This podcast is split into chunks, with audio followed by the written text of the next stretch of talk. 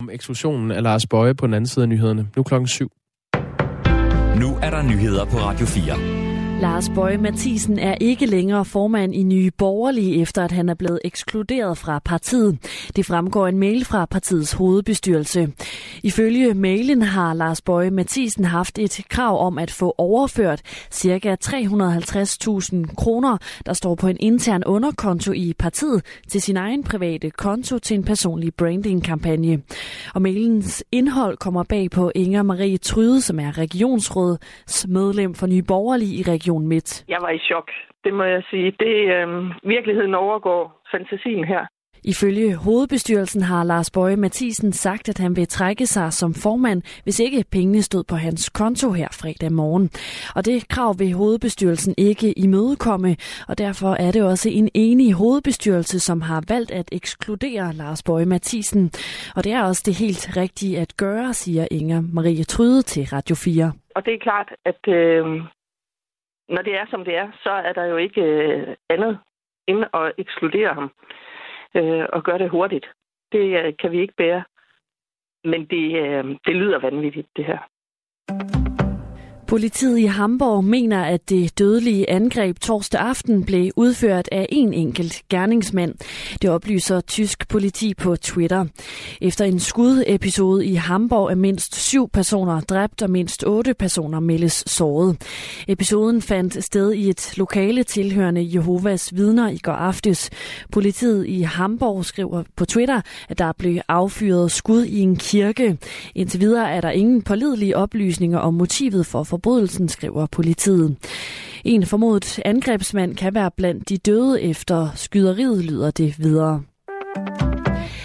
Det danske stop for eksport af våben til Saudi-Arabien og de forenede arabiske emirater er fortid, det skriver politikken, og Malou Freimann fortæller. Siden 2018 og 2019 har eksport af våben til de to lande været forbudt.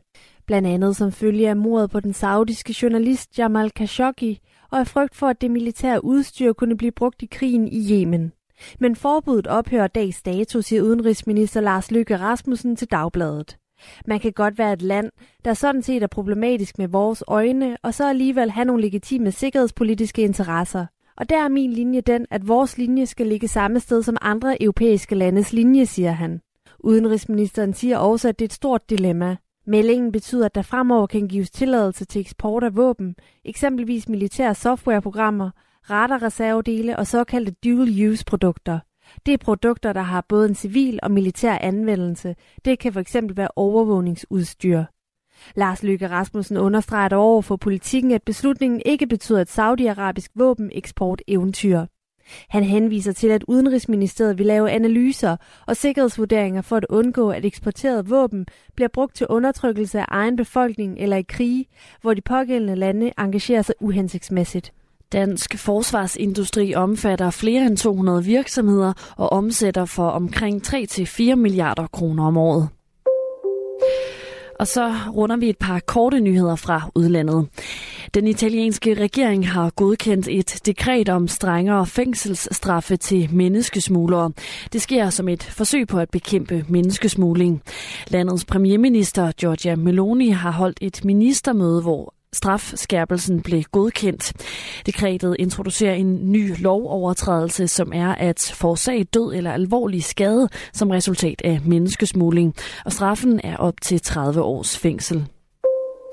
En palæstinensisk angrebsmand skød og sårede tre mennesker i Tel Aviv, før personen blev dræbt af politiet. Israels premierminister Benjamin Netanyahu kalder episoden for et terrorangreb. Den militante islamistiske bevægelse Hamas siger, at den 23-årige angrebsperson er et Hamas-medlem, og angrebet er sket på et tidspunkt, hvor Vestbreden oplever øget uro.